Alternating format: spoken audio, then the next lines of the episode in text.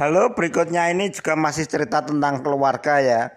Jadi saya tinggal di belakang Laksana itu uh, di rumah keluarga waktu itu ada apa istri sama anak saya itu dan di sebelahnya adalah rumah orang tua saya. Ini anak saya kebetulan saya nggak tahu apa yang terjadi dengan dia itu sering kali lihat TV, lihat TV dan karena di rumah uh, yang sebelah barat itu tidak disediakan TV maka dia pergi ke rumah sebelah timur di tempat eyangnya itu. Di sana ada sebuah TV ada dua buah TV yang uh, satu di kamar satu di luar yang di luar agak besaran itu. Selalu dia nonton di situ sambil duduk di atas kursi goyang. Uh, yang menarik adalah dia ada salah satu channel favorit dia. TV itu nggak boleh diganti oleh siapa pun. Jadi kalau sudah lihat TV itu eh, channel itu pasti nggak bisa diubah untuk ke channel TV yang lain. Namanya adalah kalau kalian tahu namanya RTP RTP dia. Itu menayangkan film-film tentang anak-anak yang beberapa waktu yang lalu sempat hit itu adalah Jarwo, Sopo, dan Adit itu. Dia bahkan sampai apal lagu-lagunya yang tentang Ayo berani kita meraih mimpi kita meraih mimpi seperti itu dia apal dia Nah hanya saja uh, ini kan masa pandemi kemarin-kemarin sebelum pandemi ya sebenarnya pandemi-pandemi awal itu sering kali kan adiknya datang ke rumah yangnya itu untuk ya nemani atau ketika orang tuanya bekerja itu dia nonton sama adiknya. Yang menjadi menarik adalah ketika adiknya sudah tidak situ lagi karena mungkin uh, ada sesuatu yang mungkin harus di rumah saja atau jenisnya itu berkuasa lah dia terhadap apa yang menjadi tontonannya di sana. Acara-acara itu dia kuasai nggak ada yang apa me coba mengubah channelnya untuk dilihat tuh nggak ada. Nah itu yang kadang-kadang bikin dia itu kayak ugal-ugalan tuh. Uh, apa yang dilihatnya tuh jadikan sebagai panutan itu. Gitu ya kira-kira ya. Terima kasih. Nanti disambung kembali. Halo ini adalah podcast saya yang berikutnya. Jadi pada sore yang cerah ini uh, saya akan membuat uh, podcast yang berkaitan dengan keluarga. Jadi keluarga saya, uh, saya kebetulan anak laki-laki, adik saya ada tiga, ada yang di luar pulau dua, yang di dekat dengan sini satu, kebetulan sudah berumah tangga semua dan memiliki cucu-cucu dari yang istilahnya cucu dari eyangnya atau anak yang menarik dan lucu-lucu. Uh, yang ada di sini ada insya Allah tiga. Kemudian di Bali ada dua. Yang di Kalimantan ada satu. Totalnya seperti itu. Dan saya sendiri anaknya juga satu. Laki-laki. Nah itu terus kemudian uh, beberapa hal yang menarik adalah uh, paling tinggi baru mungkin SMP ya sampai jadi anak-anak kami uh, memiliki ya ada yang cepat ada yang lambat kayak saya sendiri lambat. Gitu kira-kira ya. Selamat malam para siswa semuanya untuk meningkatkan imun kita, hal yang paling penting kita lakukan adalah menjaga pola makan, kemudian istirahat yang cukup, dan yang penting lagi adalah bergembira. Bergembira, uh, hati yang senang itu ternyata meningkatkan auto body kita, meningkatkan imun kita, sehingga nanti uh, virus ataupun mikroorganisme yang masuk dalam tubuh kita yang memiliki sifat jahat bisa dilawan oleh uh, imun yang ada di dalam tubuh kita. ada satu hal yang menarik berkaitan dengan keluarga saya. Uh, saya memiliki anak yang sangat lucu sekali. Sekarang ini usianya 9 tahun. 9 tahun pada bulan Juni kemarin tanggal 20. Ini sekarang sedang lucu-lucunya nih. Uh, ada hal yang menarik di anak saya ini. Anak saya ini senang sekali dengan mainan. Beberapa waktu yang lalu karena suka dengan mainan ini, uh, membeli beberapa mainan yang luar biasa saya suka itu ada yang berupa gangsing ada yang berupa kayak robot ataupun sejenisnya itu saya suka kemudian yang menarik lagi dia pintar merangkai yang namanya Lego jadi adanya Lego yang dimilikinya itu hampir satu kresek besar tuh yang waktu itu saya bawa dari Wirosari karena sebelum kami domisili ke Wiros apa di Purwodadi kami domisilinya di uh, Wirosari sehingga mainannya ada di sana waktu itu. Yang menarik lagi adalah sifatnya itu gimana ya? Ya lucu, lucu. Semisal ya kayak misalnya uh, aku, aku kan ayahnya ya. Misalnya beberapa waktu lalu karena mencoba uh, susu jahe di Laksana saya membeli itu uh, dari Torabika saya membeli satu renteng isinya lima atau berapa itu. Penasaran dia. Ketika saya minum habis satu uh, saset gitu, dia mencoba untuk meminumnya, untuk mencoba membuatnya sendiri. Bahkan dengan menggunakan apa yang dia miliki, dia mampu membuat sendiri. Uh, sasetan itu tentunya dengan cara menyembunyikan beberapa saset agar tidak dikonsumsi oleh ayahnya. Dan yang penting lagi beberapa waktu yang lalu uh, anak ini luar biasa. Saya suka uh, makanan yang disukai oleh ayahnya, misal kayak kerupuk kemarin ya beli di Laksana itu satu plastik besar tuh. Uh, saya hanya mencoba istilahnya ya barangkali dua atau tiga jumput tuh yang lain udah hilang dah dah dah, dah ada lagi itu. Dan yang menarik anak ini memiliki uh, tingkat uh, kepatuhan yang tinggi terhadap ibunya. Dia patuh sama ibunya. Seringkali ibunya memiliki senjata yang sangat luar biasa dalam menaklukkan ini anak. Salah satunya adalah dengan menggunakan kata masakan. Jadi masakan itu sering membuat uh, anak saya menjadi kelepek-kelepek karena memang dia belum bisa mengolah makanan dengan baik karena kan masih kecil ya umur 9 tahun itu sehingga ketika misalnya nggak mau nurut misalnya berkaitan dengan ngaji atau berkaitan sholat atau apa mamanya selalu bilang e, aku nggak mau deh masakin kamu lagi kalau kamu nggak nurutin aku. Akhirnya ketika dikatain seperti itu berbeloklah arahnya dengan oh ya udah mah mau nurut deh itu. Akhirnya sholat ataupun ngaji ataupun apa itu. Uh, pokoknya intinya mamanya itu memiliki banyak istilahnya teknik atau trik untuk menaklukkan ini anak.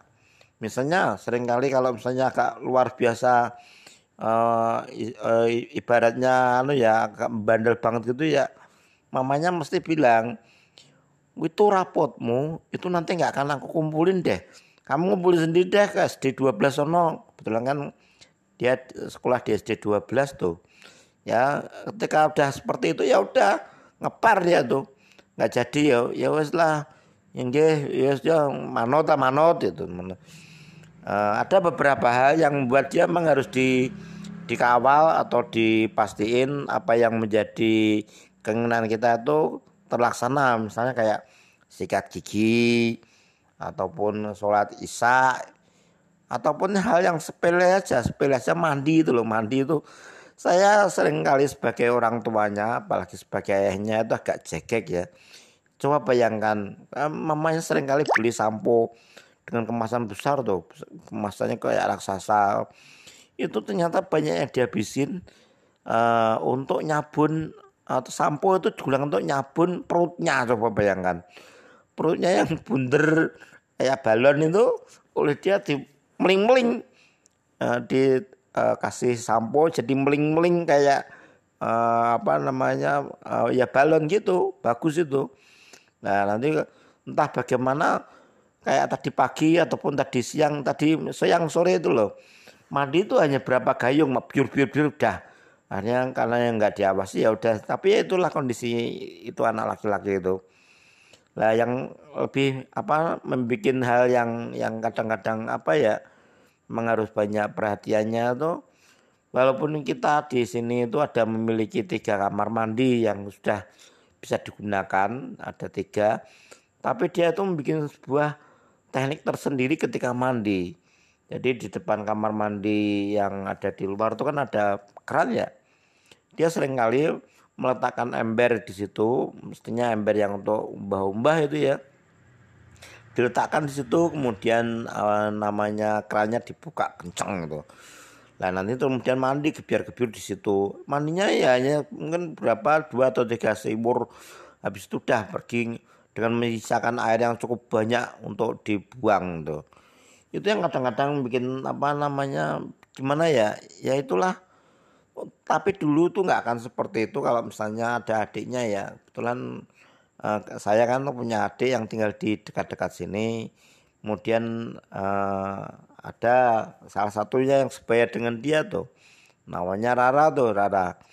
Lah ini anak sedang kali mengingatkan kakaknya ini. Anak saya tuh kan di kalau dipanggil tuh Mas Mas Bibi itu tuh. Jangan gitu toh itu nggak boleh anu apa kalau diingatkan oleh apa adiknya itu dia itu akan apa manut. Ya itu tuh. Karena mungkin apa pikirannya sebanding atau selevel gitu ya yang paling tidak apa yang diomongkan itu dipercaya benar itu tuh. Apalagi dengan kondisi dia satu SD satu kelas dengan adiknya itu apa yang menjadi apa eh, perkataannya itu sering kali menjadi sebuah panutan tapi kadang-kadang lucu juga. Lucu juga. Misalnya suatu kali ada di depan rumah itu kan sering menjadi orang lalu lalang ya.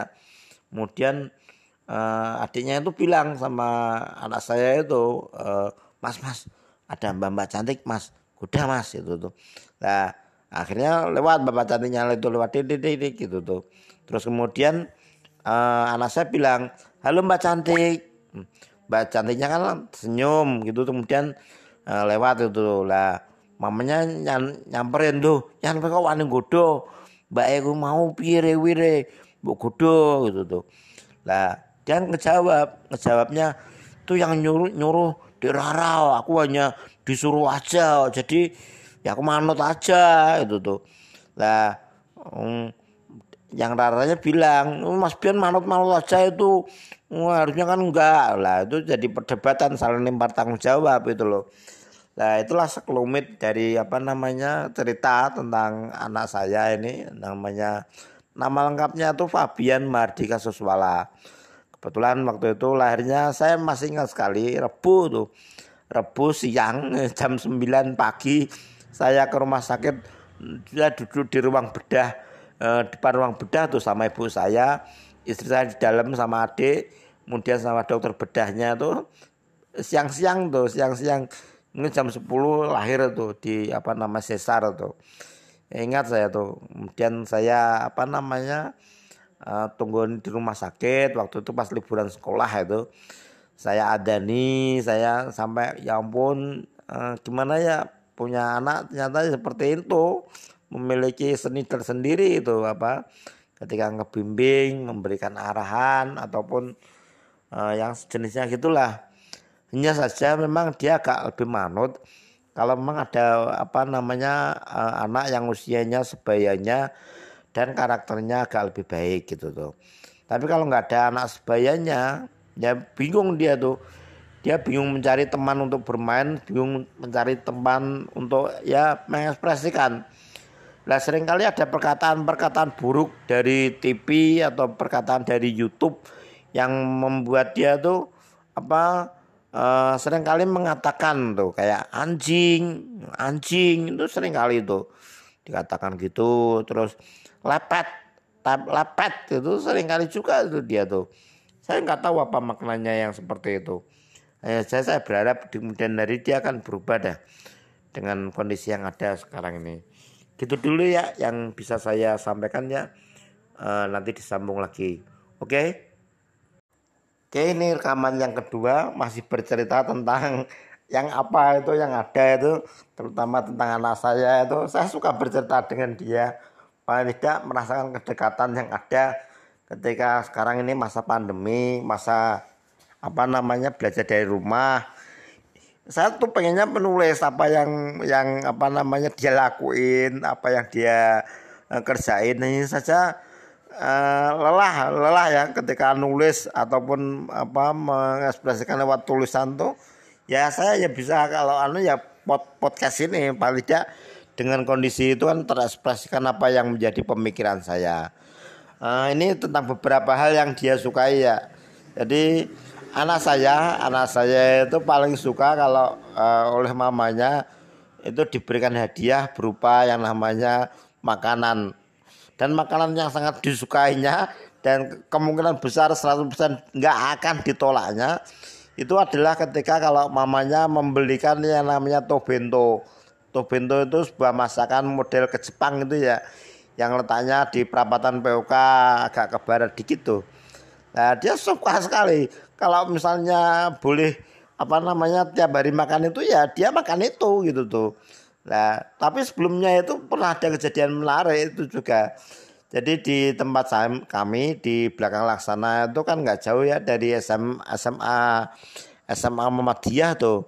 Nah, SMA Muhammadiyah ke selatan sedikit tuh ada sebuah uh, warung ya, warung nasi padang tuh. Heran sekali itu. Itu suka banget dengan nasi padangnya ada di sana tuh. Uh, masakannya, olahan bumbu-bumbunya ataupun uh, daging yang menjadi kesukaan dia itu kan ada rendangnya ya. Dia tuh suka sekali. Pernah suatu kali dibelikan dengan uh, toko penjual yang lain itu dia bisa ngebedain. Oh ternyata yang enak tuh yang di sini, yang di sana tuh kurang begitu anu tuh. Tuh Terus kemudian pernah suatu kali juga uh, anak ini saya masih ingat tuh, saya masih ingat uh, kita kondangan ya, kondangan di Mandang Mati itu kalau nggak salah itu di tempat Tebuli itu kan ada yang uh, nikahkan, nikahkan anaknya dia, dia nikahkan anaknya. Ada ada yang menarik ketika di, yang disajikan itu adalah makanan olahan dari daging uh, kambing, dari daging kambing waktu itu dagingnya dibuat sate itu sate itu. Eh nggak nyala nggak ngira. Nyata tuh dia suka sekali dengan dag, apa daging yang sate dibikin dari uh, kambing tuh. Sehingga dia nambah nambah terus nambah terus. Sehingga menjadi hal yang menarik ketika yang semula kita nggak nggak pernah tahu yang kenangan nggak pernah tahu ternyata ini anak suka dengan apa namanya olahan dari uh, daging kambing tuh sekarang dia suka. Bahkan pernah suatu kali kita belikan sate daging kambing yang ada di Purwodadi tepatnya di depan S2 Purwodadi itu oh dia anu nambah lagi makanya nambah gitu loh. Yang serba daging itu dia suka. Nah beberapa hari ini tren yang sekarang ini terjadi ini mamanya punya jurus tersendiri ketika dia apa nemukan cara ngolah uh, daging uh, apa ya kalau saya katakan daging ayam sebenarnya cuma bagian-bagian tertentu. Suwiwinya suwiwinya itu. Entah bagaimana mamanya itu menemukan bumbu yang namanya bumbu kalasan atau apa itu tuh. Itu membuat dia itu apa namanya ketagihan. Setiap kali kalau masakan mamanya dia itu dia pengen nambah lagi nambah lagi nambah lagi yang dibumbu dengan kalasan itu. Karena kan kalau sayap bagian sayap itu kan uh, dagingnya kan agak lumayan tebel tuh karena tulangnya kan juga kecil gitu. Dia suka uh, suka banget dengan kondisi itu. Bahkan ini besok pun juga apa namanya mamanya ngorder juga untuk dibelikan. Itu tadi apa namanya swiwi sama tukang belanjaan uh, langganan dia yang namanya Mbak Siti atau siapa itu Nah, yang menarik lagi, yang menarik lagi tentang anak saya ini, anak saya ini memiliki kecenderungan untuk suka mendebat, suka mendebat. Mendebatnya gimana?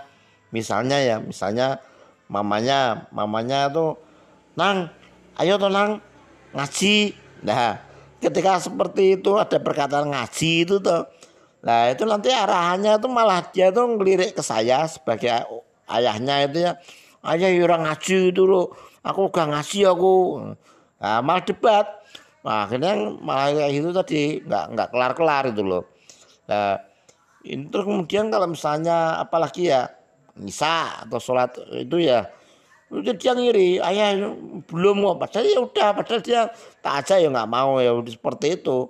Intinya banyak ngedepannya lah daripada apa menurutnya itu banyak ngedepannya yang menarik sekali adalah buku. Jadi ibunya itu kan sering kali ngebelikan buku ya bergaris-garis gitu tuh.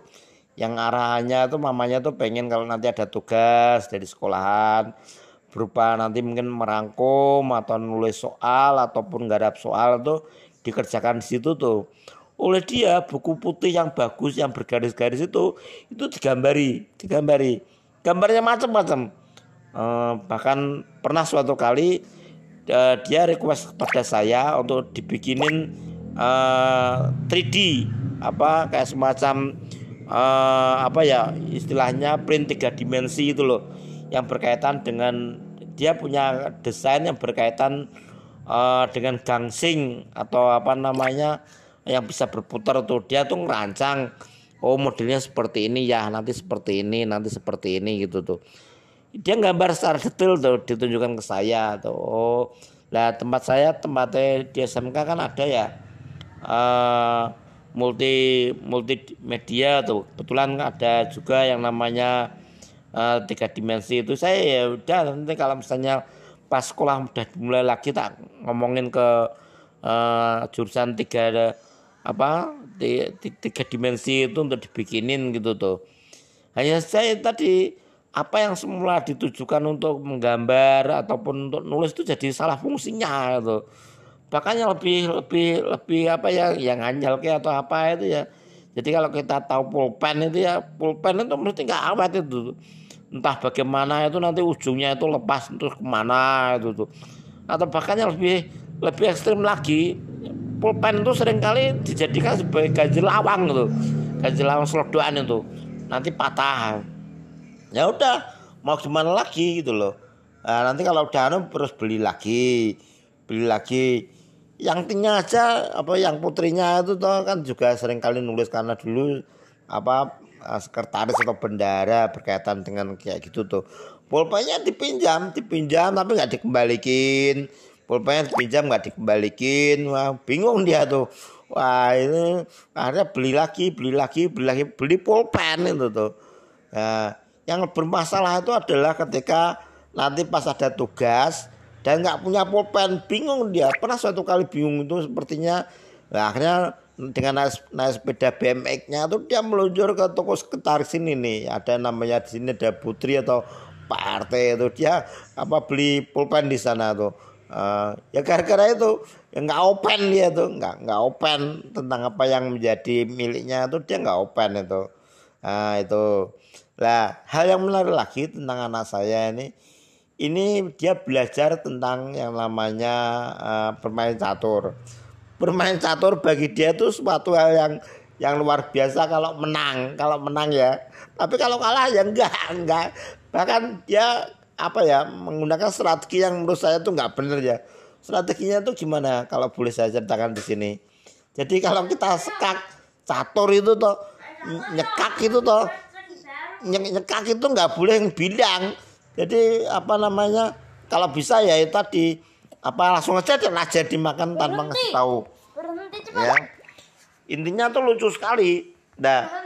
Dan yang lebih berhenti setelah aku tak ngomong begitu oleh mau mau aku semua mau mau mau mau aku aku ndak seso wae. Yo. Selamat pagi para siswa semuanya. Salam sehat selalu uh, ini Pak Guru Eh, pada pelajaran dasar penanganan bahan kalian mungkin sudah ya mencoba untuk mengakses link-link yang Pak Guru berikan tadi. Link yang pertama untuk absensi kesayangan ya. Absensi kesayangan itu diisi aja ada 15 atau berapa itu item yang mesti diisi. Kemudian dilanjut dengan apa kayak survei ataupun uh, keinginan saat pandemi masa sekolah ini uh, kenapa uh, Pak Guru berikan seperti itu harapannya adalah bisa memberikan uh, komitmen awal bagi pembelajaran yang baik sesuai dengan keinginan kalian maupun sekolah. Oke, terlepas dari itu, harapan terbesar dari Pak Guru pada kalian adalah kalian tetap sehat selalu, ya, jaga imun dalam tubuh kalian, jaga auto body kalian, uh, gunakan waktu kalian untuk beraktivitas yang wajar-wajar saja, kemudian istirahatnya dicukupkan, tidak usah tidur terlalu malam-malam ya. Dan yang lebih penting lagi pola makan tetap dijaga yang baik. Eh, kebutuhan gizinya, kebutuhan nutrisinya dan diusahakan mencukupi 4 sehat 5 sempurna.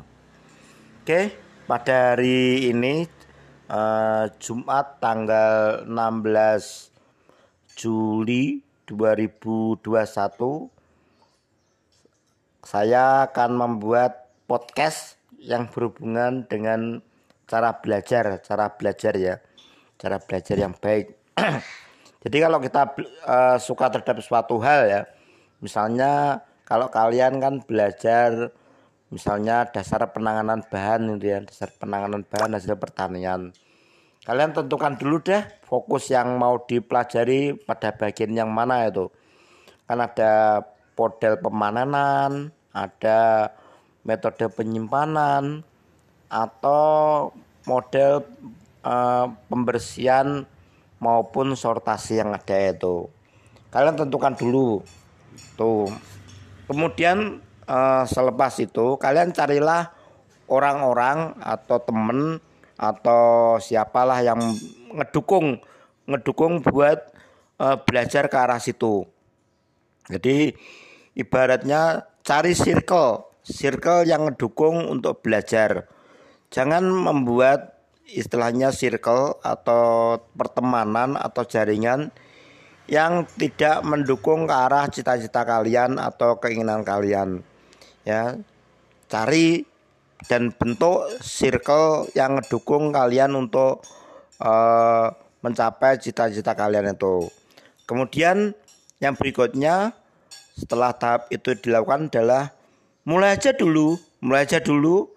Jadi misalnya tadi berkaitan dengan uh, belajar dasar penanganan bahan ya, ya udah mulai dulu dari membaca yang kalian sukai tadi pelan-pelan aja dipastiin apa yang dibaca tuh dimengerti apa yang dipastikan uh, dilihatnya atau diamatinya tuh bisa dimengerti.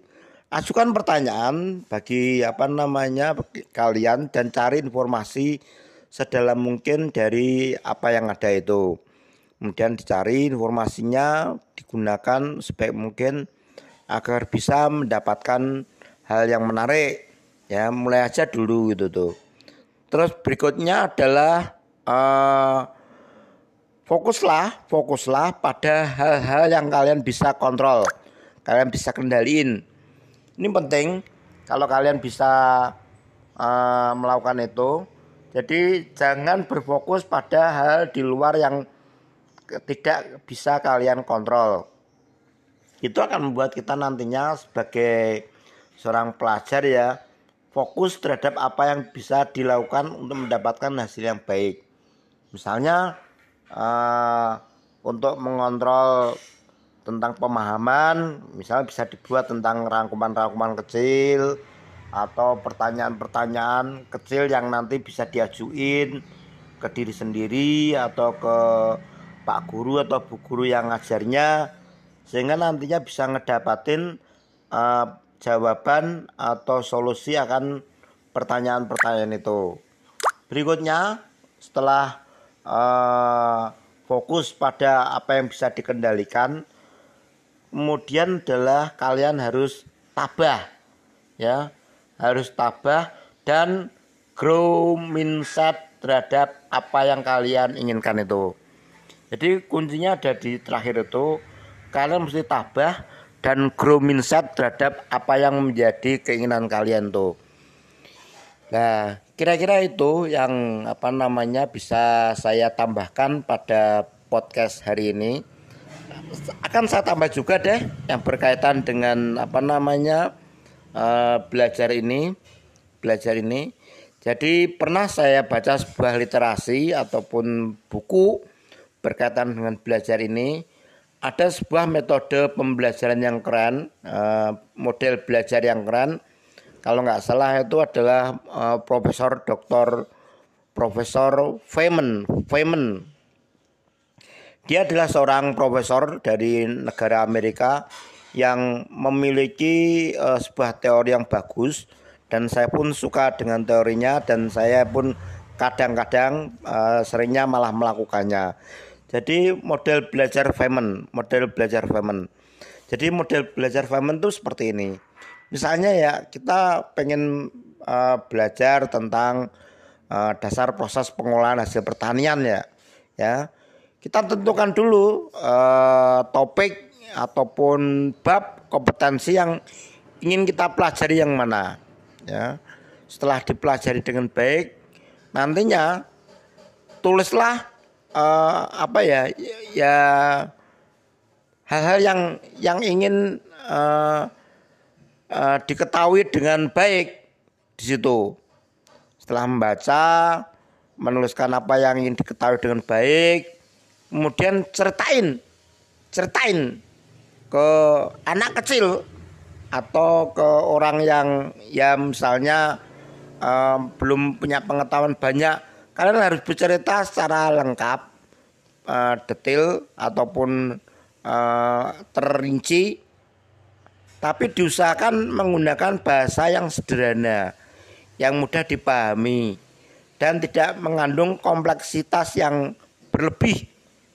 Gampang dicerna lah, ya, gampang dicerna. Itu nanti bikin uh, yang dengerin pun juga mudeng. Kemudian setelah bercerita itu Uh, tentunya dari bercerita itu nanti kalian akan menemukan beberapa bagian atau bab yang yang menurut kalian masih sulit untuk diceritakan dengan sederhana. Lah, kalau sudah menemukan seperti itu, tantanglah diri kalian, tantanglah diri kalian untuk bagaimana uh, membuat sebuah penjelasan. Tentunya mungkin kembali lagi ke buku itu ke topik itu. Kalian gali informasi lagi kalian cari informasi lagi sedetail mungkin sebisa mungkin. Yang bikin kalian nanti bisa ngejelasin dengan sederhana uh, apa yang menjadi hal yang masih kompleks itu ya. Kemudian setelah itu ya uh, selanjutnya adalah melakukan uh, penjelasan kembali pada yang uh, ada. Gitu dulu ya yang ingin saya sampaikan. Terima kasih. Uh, selamat istirahat.